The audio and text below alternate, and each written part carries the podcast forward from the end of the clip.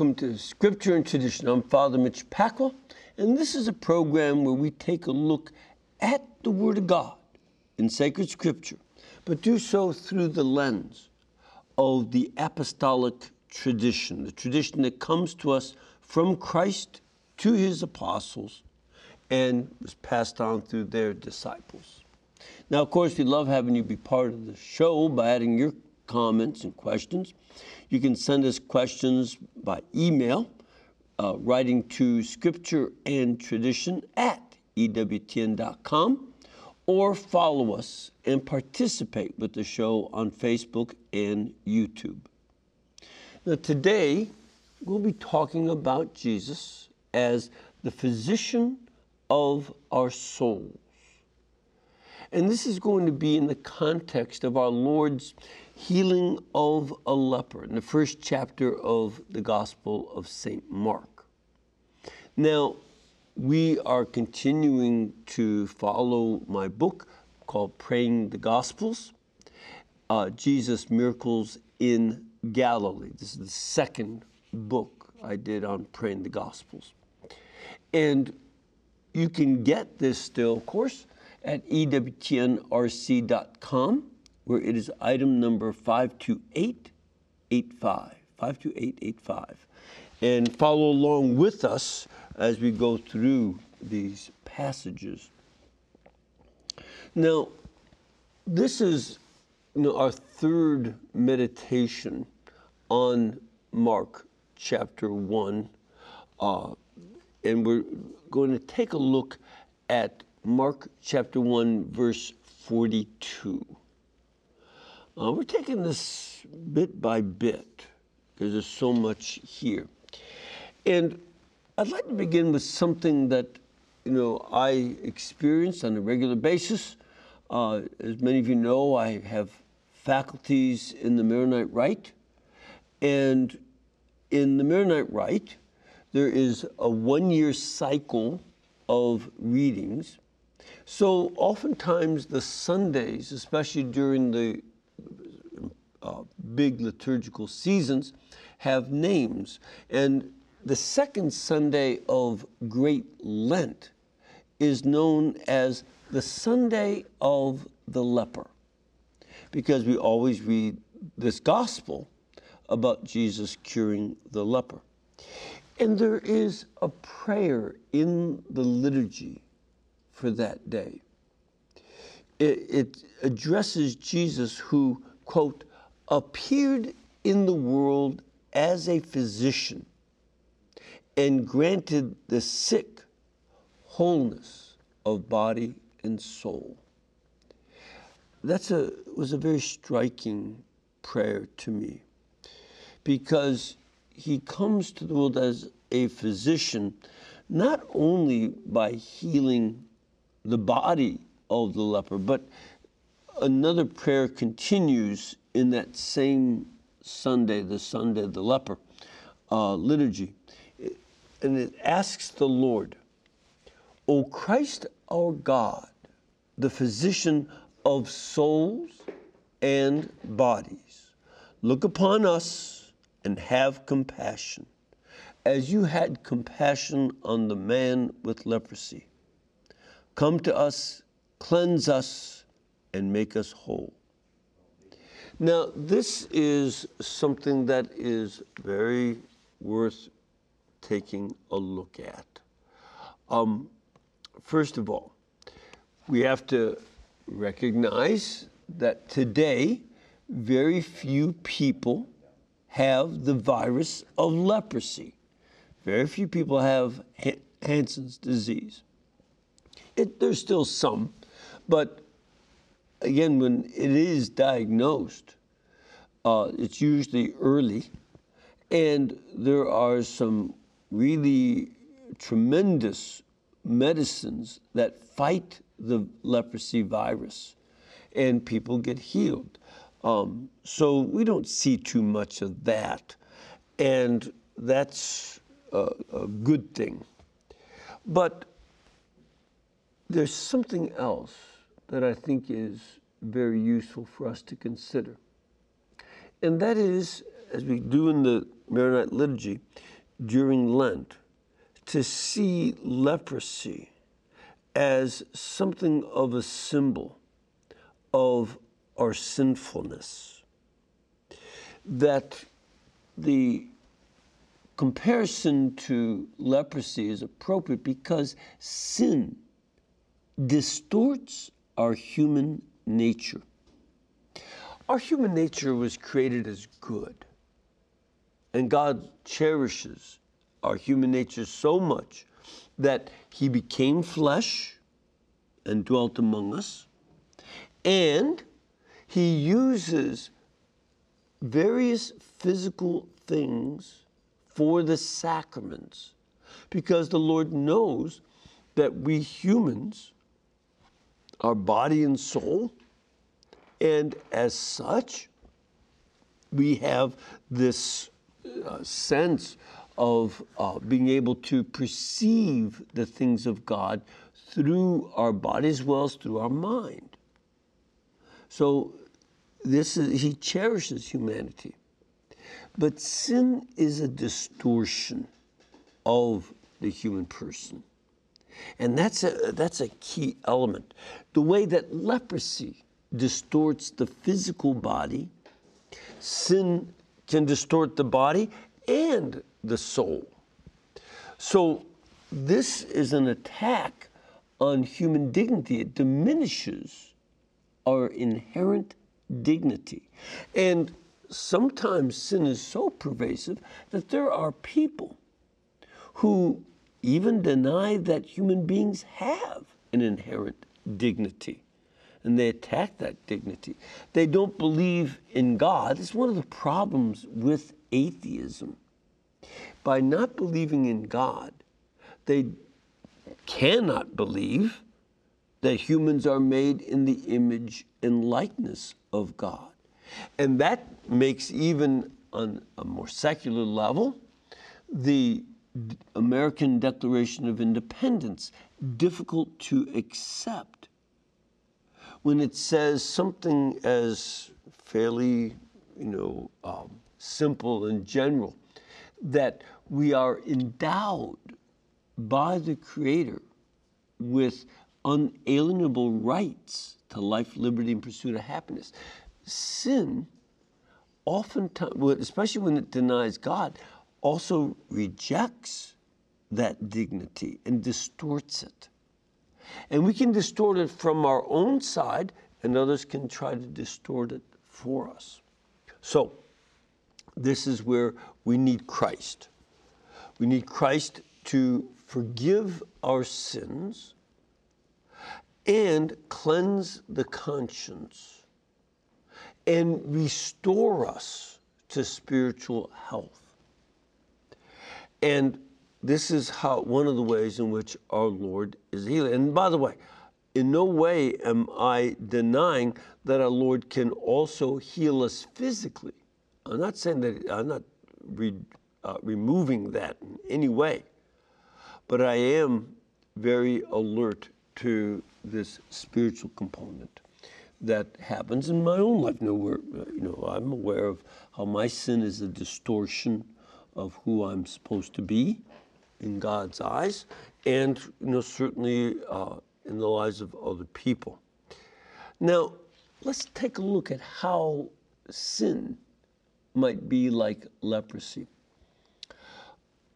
You know, I've mentioned in other programs that some sins take on more popularity at certain periods of history than other sins. And we have experienced in Western society a double revolution in the 1960s and later a sexual revolution and a drug revolution. And this is very important. Let's take a look at the drug revolution because this is a way to see a deadly pattern in life. It is death dealing to get drunk and to use drugs. Um, of course, uh, drunkenness and drug abuse, including the use of marijuana, does physical damage to the body, destroys brain cells. Marijuana has a number of components, for instance, that are destructive. It's you're also putting a lot of smoke into your lungs. Um, uh, but you know, the, it's not only brain cells, the liver. Um, there are other physical organisms that get affected by too much drinking and sometimes by uh, uh other drugs. Um, that, that happens. And it puts, and besides the physical damage to one's own body, it puts one at risk for accidents. For instance, driving under the influence impairs one's judgment. And you can get in accidents that kill you or other people. It also deadens the soul. For instance, uh, heavy use of marijuana destroys a person's motivation. That's one of the, uh, the effects of heavy use. They, be, they lose that sense of motivation. And drugs and alcohol can also destroy personal relationships. Ask the families of alcoholics and drug abusers uh, they, they you, you can't even talk to the person anymore. All you're doing is talking to the booze or to the drug. And this is a, a very serious thing. And now we see as the drug dealers are poisoning our people by adding fentanyl. They're selling fentanyl on you know various places, including the internet calling it other drugs, but they're also mixing fentanyl in marijuana and uh, other uh, uh, drugs that are used. And people are dying. They don't even know that there's fentanyl in their marijuana. They didn't ask for it, but it gives it a little more strength. But the drug dealers are careless and it's over 100,000 people a year are dying. This is a mass poisoning of our population through drugs. And so it's not necessarily the initial drug that kills, but sometimes what's going on. This is a good example of how it's a deadly process. Same thing with the sexual revolution. You know, there are a variety of things that it does to the physical body. Uh, you know, we see now that um, uh, promiscuity is, of course, tied into the transmission of sexually transmitted diseases. And many of them are quite deadly. Uh, human papillomavirus turns into cancer, and a variety of other drugs. That's probably the most common uh, drug, uh, or, or, excuse me, the com most common sexually transmitted disease. But uh, it, it's something like uh, 20 to 25 percent of the population is infected in general. And certain parts of the uh, population that are more promiscuous are more infected. So that's the physical side, but also it makes people unable to enter into authentic human relationships. That there be, with promiscuity comes an inability to truly love one other person. And uh, it, it leads to a superficiality and oftentimes an abuse. Uh, and most of the sexual abuse of children occurs in families where there are people living together without marriage, without commitment, and one of them is not the, usually the father of the children. Um, this leads to a variety of problems for kids, and it prevents people from becoming more mature. Um, people become manipulative for sexual experience rather than love. So that lust and abuse of people is also spiritually destructive. So these are common patterns of sin in our contemporary world. Other times in history, other sins were more prominent. I don't, and I'm not saying that these are the only sins, um, but they're frequently connected with much of the violence that we have, much of the poverty that we experience, uh, women who are single mothers and their children are more poor, for instance, than married people. Know, there's a lack of stability in their world, and that it helps cause their poverty and a variety of other issues. Uh, these are comments of sin that distort human sexual relationships and human happiness. While at the same time, drugs are seeking that happiness, and so is sex, but it gets distorted. And that's a spiritual, emotional, and physical leprosy. By isolating people from true love with one another, and they also end up isolating themselves from God. And they, they just are alone, and oftentimes without hope and without joy.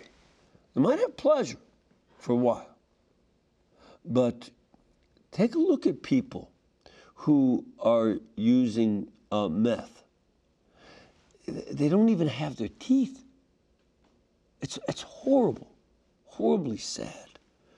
And, you know, this is something that our Lord wants to show us true love. He truly wants to love us and restore us to spiritual health. And we need to be prepared for the meaning of life, and that means facing the reality of our own death, the inevitability of our death is something we have to be alert to. And this is a very important thing. So,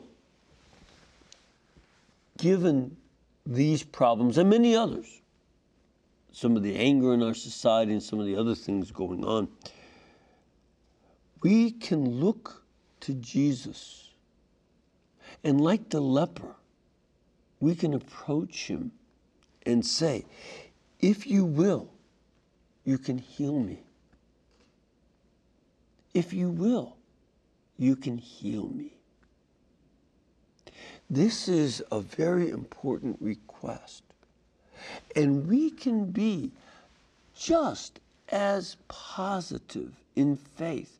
We can have confidence in Jesus Christ that He is more desirous to forgive us our sins than we are to admit to them.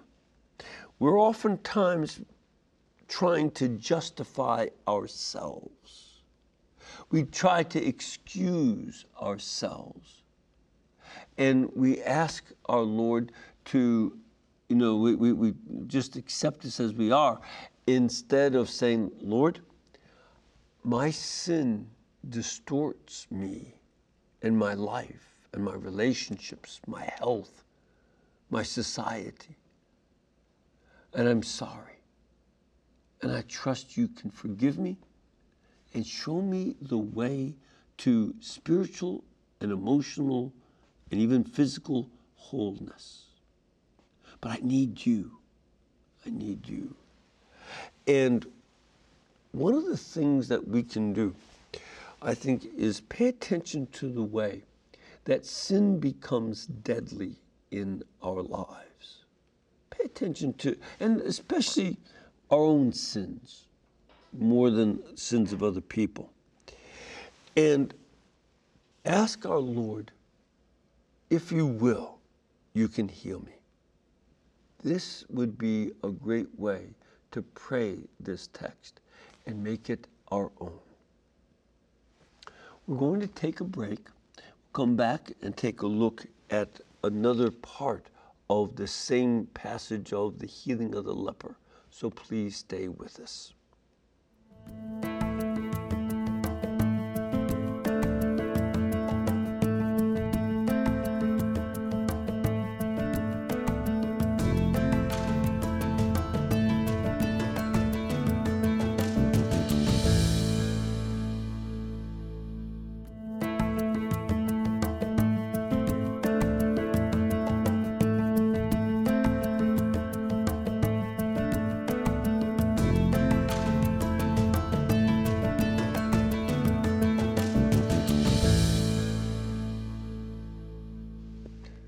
Okay, welcome back. We are continuing on with the story of Jesus healing the leper. We're taking a look now in this fourth meditation on that passage at Mark chapter 1, verse 43. Now, it says there, and Jesus sternly charged him and sent him away at once. Now, the word at once, that, that translation actually makes it sound nicer.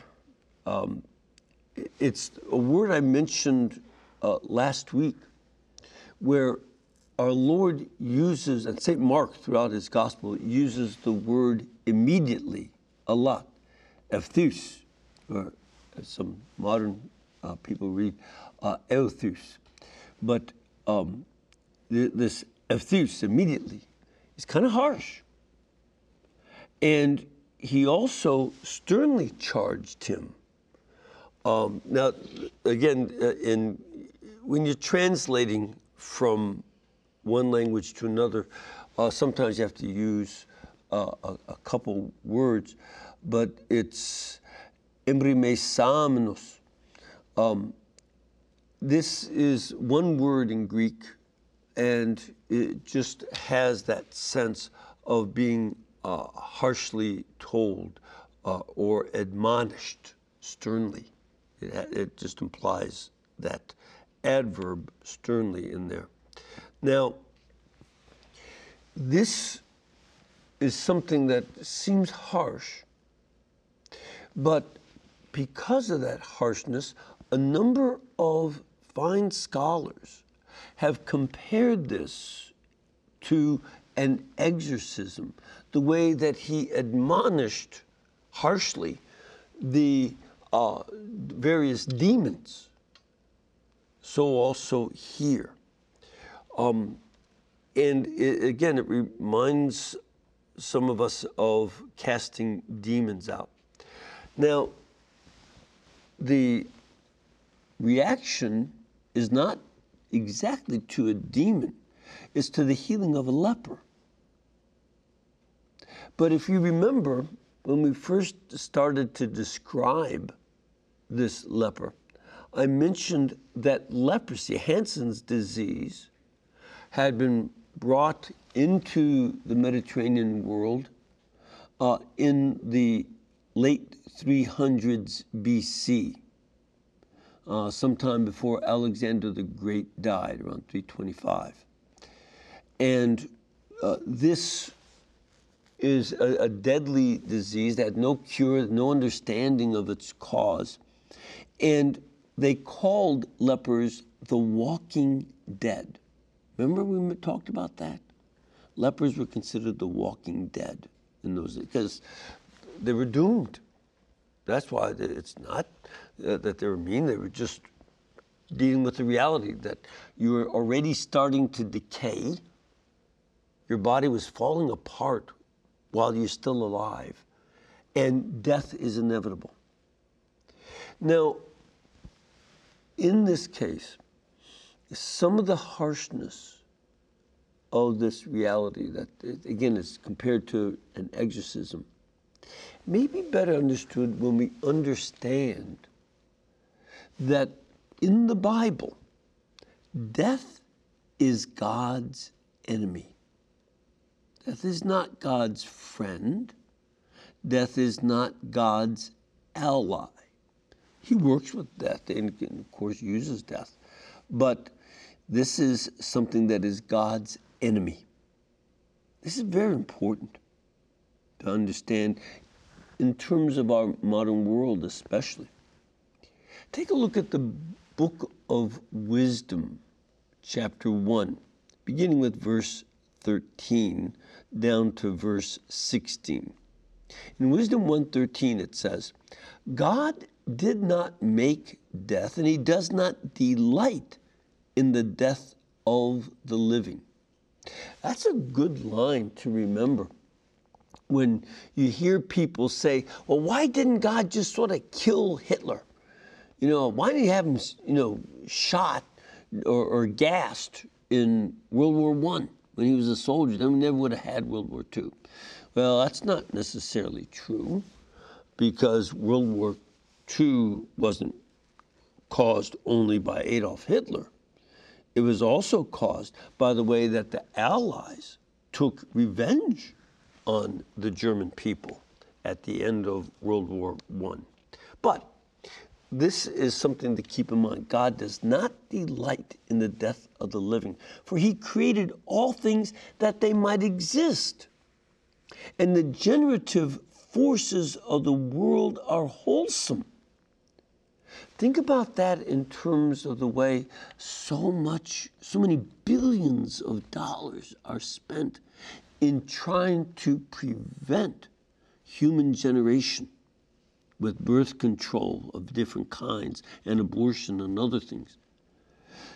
They, people today see no, no, having children is the problem in the world. Wait, by the end, I won't see it, but by the end of this century, young people today who are still alive late in the century will see that the population of the earth has declined radically. Mark my words. And there's no destructive poison in them, and the dominion of Hades is not on earth. For righteousness is immortal but ungodly men by their words and deeds summoned death. Considering death a friend, they pined away, and they made a covenant with death, because they are fit to belong to his party. It is ungodly men who make a covenant with death. Take a look at another passage in the New Testament, 1 Corinthians chapter 15, verse 25. For Christ must reign until he has put all his enemies under his feet. The last enemy to be destroyed is death. So in the New Testament as well, death is called the enemy of Jesus Christ. And in verse in 1 Corinthians verse uh, chapter 15 verse 55, it says, O death, where is your victory? O death, where is your sting? The sting of death is sin, and the power of sin is the law. But thanks be to God who gives us victory through our Lord Jesus Christ. His death and resurrection was the way to defeat death, but it's still his enemies. And Christ came, Christ came to earth in order to defeat death, as well as defeat the unclean spirits and bring the kingdom of God. Therefore, when he confronts the leprosy, it is the, uh, uh, uh, which is a death that gradually overcomes the afflicted person. Jesus reacts with great vigor. He act, reacts very strongly against the deadliness of leprosy and even is angry at the walking death that would be killing this poor man. Now, consider our Lord's charge in the 20th century. I mentioned this a number of times over the years, but it's important for us to remember the 20th century, the modern times, when airplane flight, the automobile, movies, all these things come and make a technological society. Computers are invented, all these great things, scientific discoveries. The same 20th century ends up becoming the most violent century in the history of the world. The most violent century. The next closest would be the 13th century, when the Mongols, with their wars, killed about 50 million people. That's huge. Tamerlane in the 14th century killed about 30 million people. It was horrible devastation. So 50 million in the 13th under the Mongols and 30 million under Tamerlane. Those are the two most violent periods until the 20th century. And in the 20th century, we see that it is 305 million people are killed in war, persecution, 40 million Christians are killed, and genocide. So it's not only Hitler killing about 10 million people, 6 million Jews and 4 million non Jews, but far worse is Stalin and Lenin with 61.9 million, according to the KGB, giving us those figures in 92. And China doesn't give us the figures, surprise, but it's in 75 to 90 million at least, maybe more. So this is a series of societies. Communism makes death its ally. National Socialism, the Nazis, made death its ally. We see people who are, in, are concerned about global uh, climate change. They don't say global warming anymore, they change it to climate change. So no matter what happens, they still can use the issue. And they use abortion and they use euthanasia, partly because they know they can't afford to pay for everything that they promised to pay for. And so they use abortion. Hundreds of millions are aborted. The secular culture rejects God. And instead, instead, it makes an ally of God's enemy, death.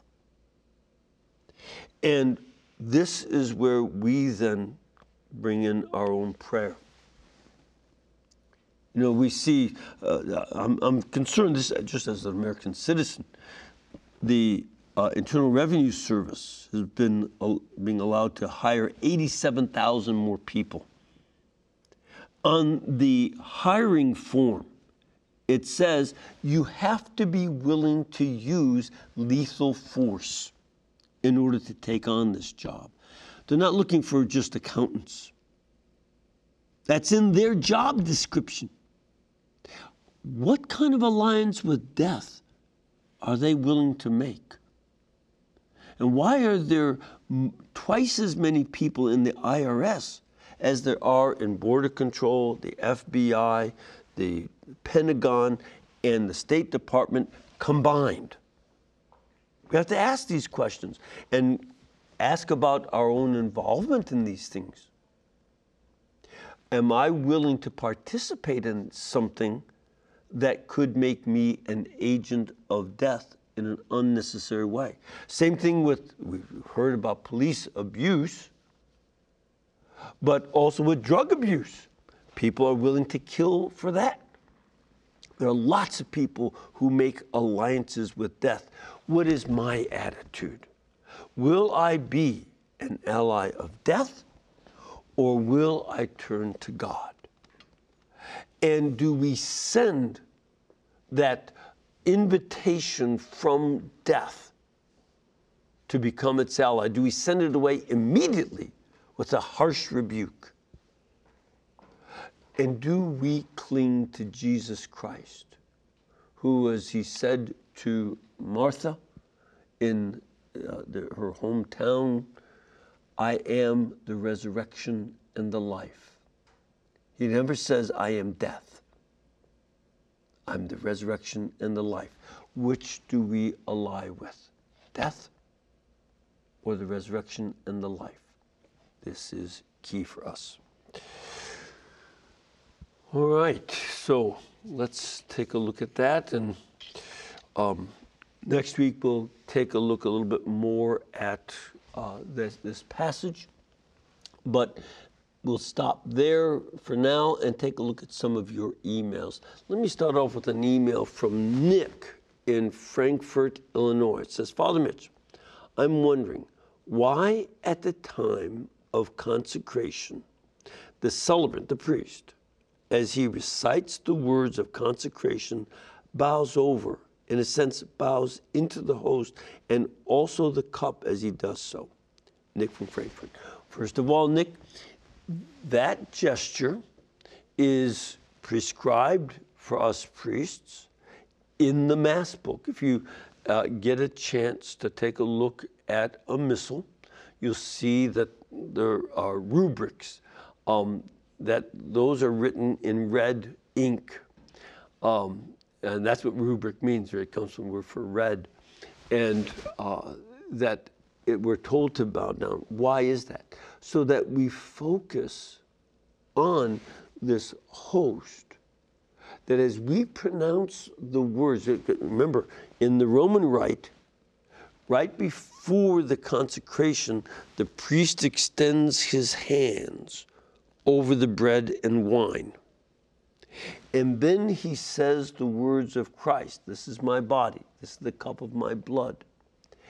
And having called upon the Holy Spirit and speaking the words of Jesus Christ, it's that combination of the Word of God and the Holy Spirit that recreates, in a certain sense, the bread into the body of Christ. It's not that Christ is in the bread, that would be imprecise and incorrect. It's rather that the bread becomes the body of Christ. And the same with the, the wine, it becomes the blood of Christ. And as such, the priest bends over to focus on the action of God's Word and the Holy Spirit. And a good way to also understand that is in the story of creation in Genesis 1. The Holy Spirit hovers over the chaos, and then God says, Let there be light. It's that combination of the movement of the Holy Spirit and the Word of God that brings creation.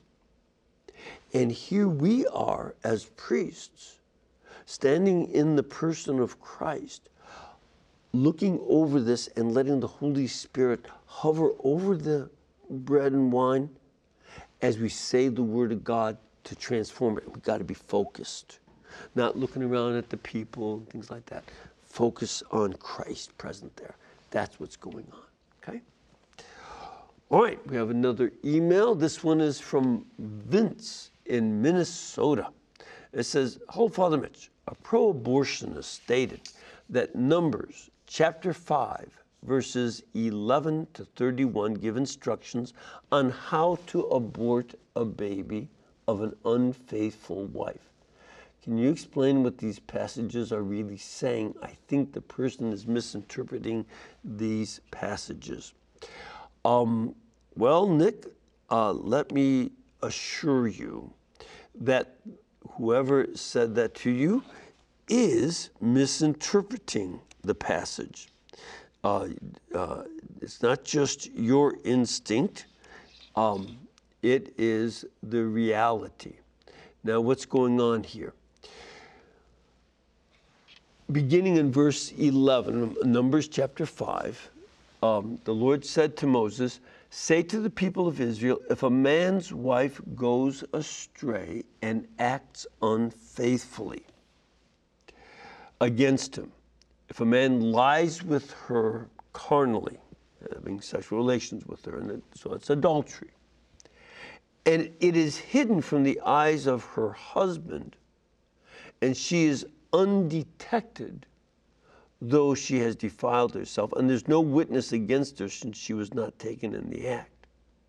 And if the spirit, uh, spirit of jealousy comes upon him, the, the husband, and he is jealous of the wife who has defiled herself, or if the spirit of jealousy comes and he's uh, jealous of the wife, though she has not defiled herself, then the man shall bring his wife to the priest.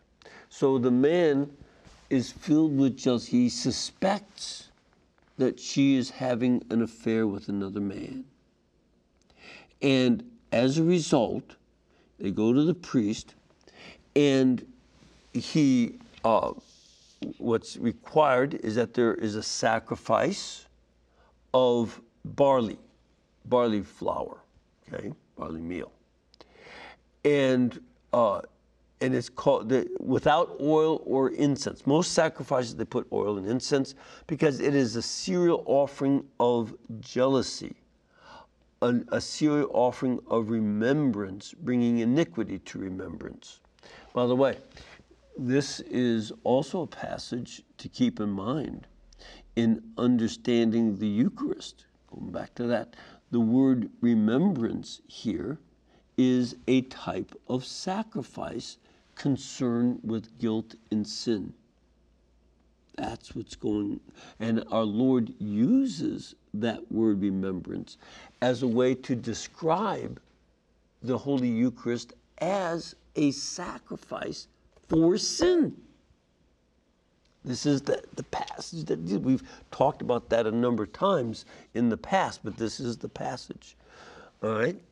And then he brings the woman near before the Lord, and he takes holy water in an earthen vessel and some of the dust that is on the floor of the tabernacle and put it into the water. Now, by what do they mean by holy water? They would have, they would find, look for a red heifer with all red hair and nothing but red hair. No white, no black, no nothing else, just red hair. And if they found, it's very rare to find an all absolutely, completely red heifer.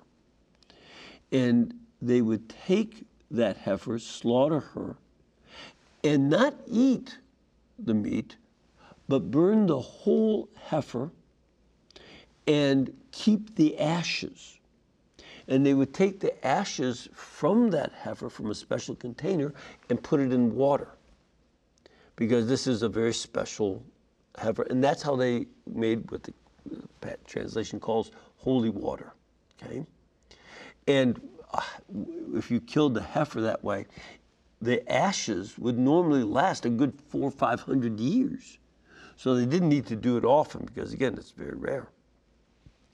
And so um, this uh, holy water is, and then dust from the floor of the temple. Why would they bring that in? Because God is going to be the witness. The Lord God, remember Jeremiah chapter 17, the Lord God searches the mind and the heart. So also he would know what's inside her conscience. And the dust mixed into the holy water with the ashes in it, a little bit of ashes. This is something that would be there to test her. And then she would have to drink it, uh, unbind her hair, and place the cereal offering of remembrance in her hands. And then um, make sure she had to take an oath. And the oath was that she had not uh, lain with another man and had not become unclean uh, while you're under your husband's authority. And if you have gone astray, that it will make your thigh fall away and your body swell.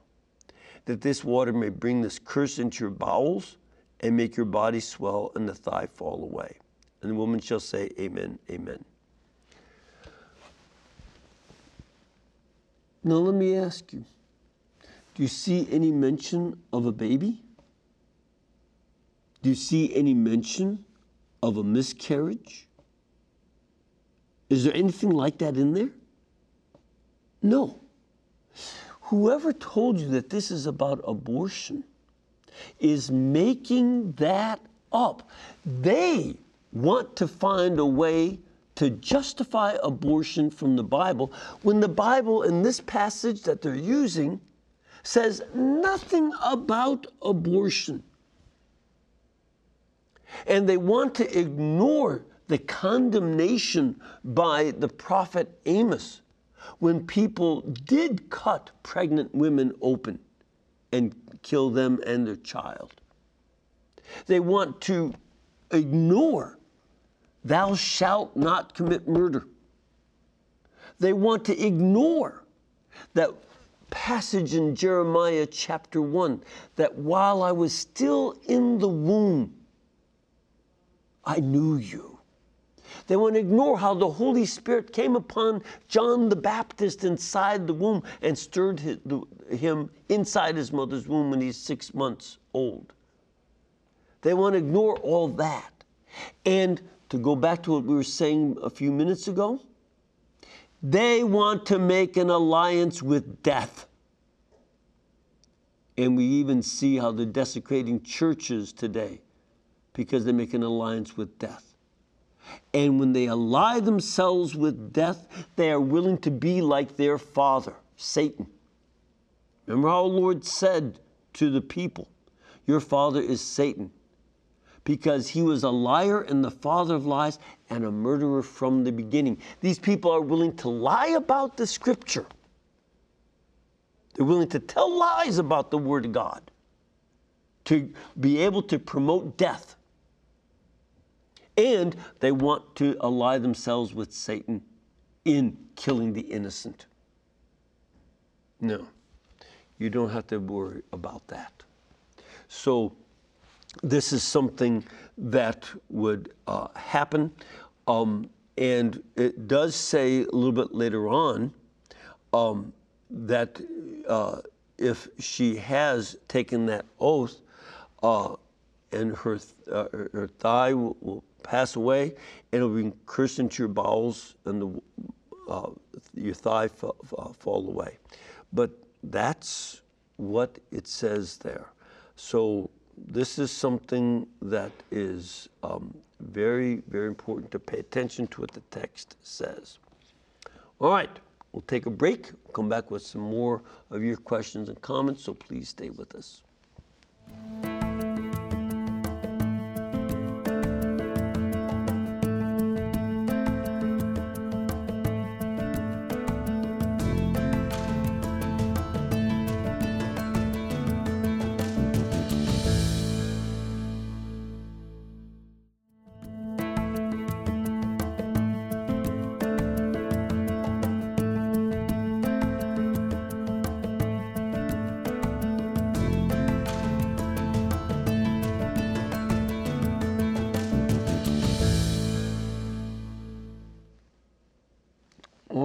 Right, welcome back.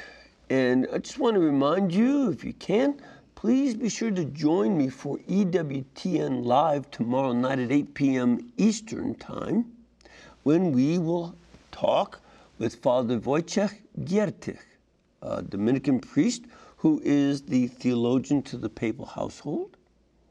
And he will talk about a new book that shows how Christ reveals the face of the Father and the paternal heart of love from the Father, and how we surrender our lives in trustful offering to God, and that our trust in Him brings joy to the Father and frees us of our discouragement.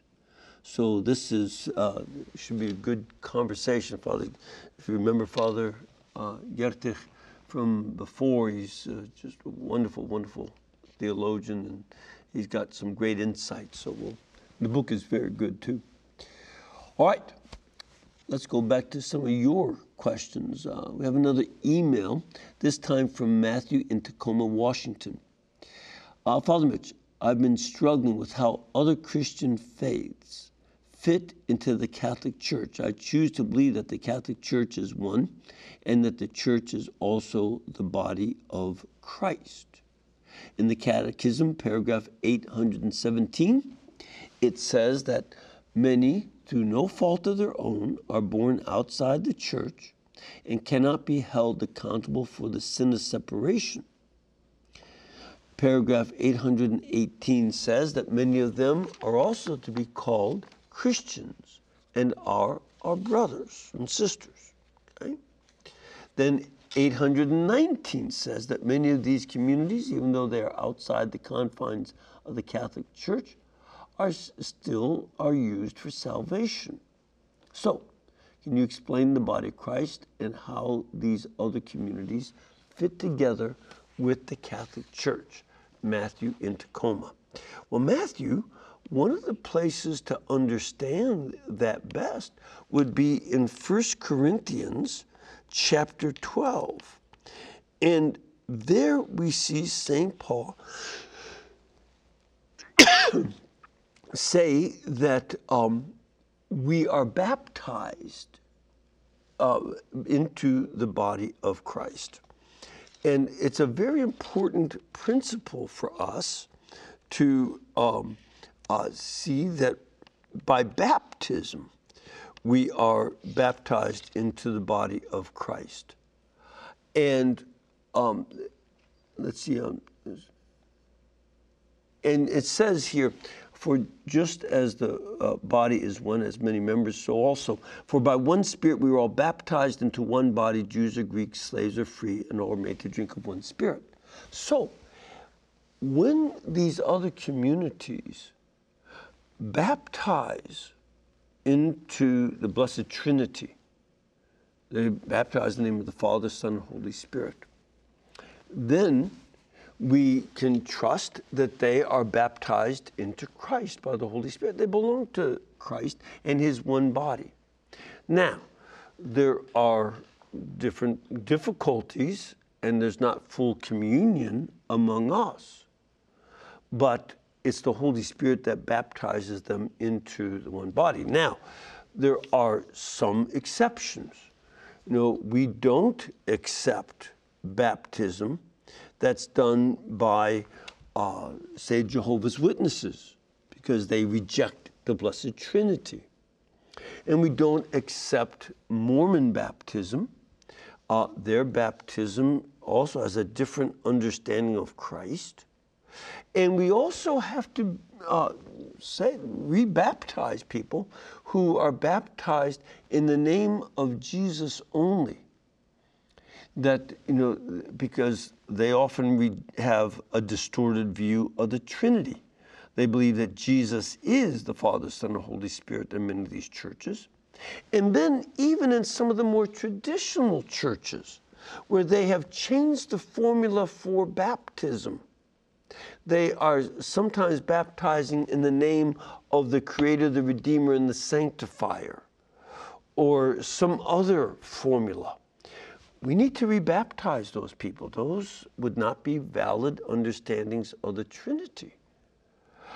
Um, we have to be alert to that. Um, and we may have to do more rebaptizing of people from some, even of the mainline denominations, uh, like some of the Presbyterians and others, who have changed these baptismal formulae. Um, but if a community baptizes in the name of Father, Son, and Holy Spirit, they're baptized by the power of the Holy Spirit into Jesus Christ, one body. And we recognize that authenticity. So, uh, but we also have to work for another level of union so that we can have true communion with them. All right. We need to stop there. I'm afraid we're out of time. May the Lord bless you all and keep you and cause his face to shine upon you, the Father, the Son, and the Holy Spirit. Amen. And this program and all of our other programs are brought to you by you. That's how our Lord inspired Mother Angelica to found this network. So we depend on you to keep us in between your gas bill, your electric bill, and your cable bill. Because we have a lot of bills as we show, you know, uh, masses and events from all around the world, as well as just general running of this. So thank you for your support, and please keep it up. Thank you.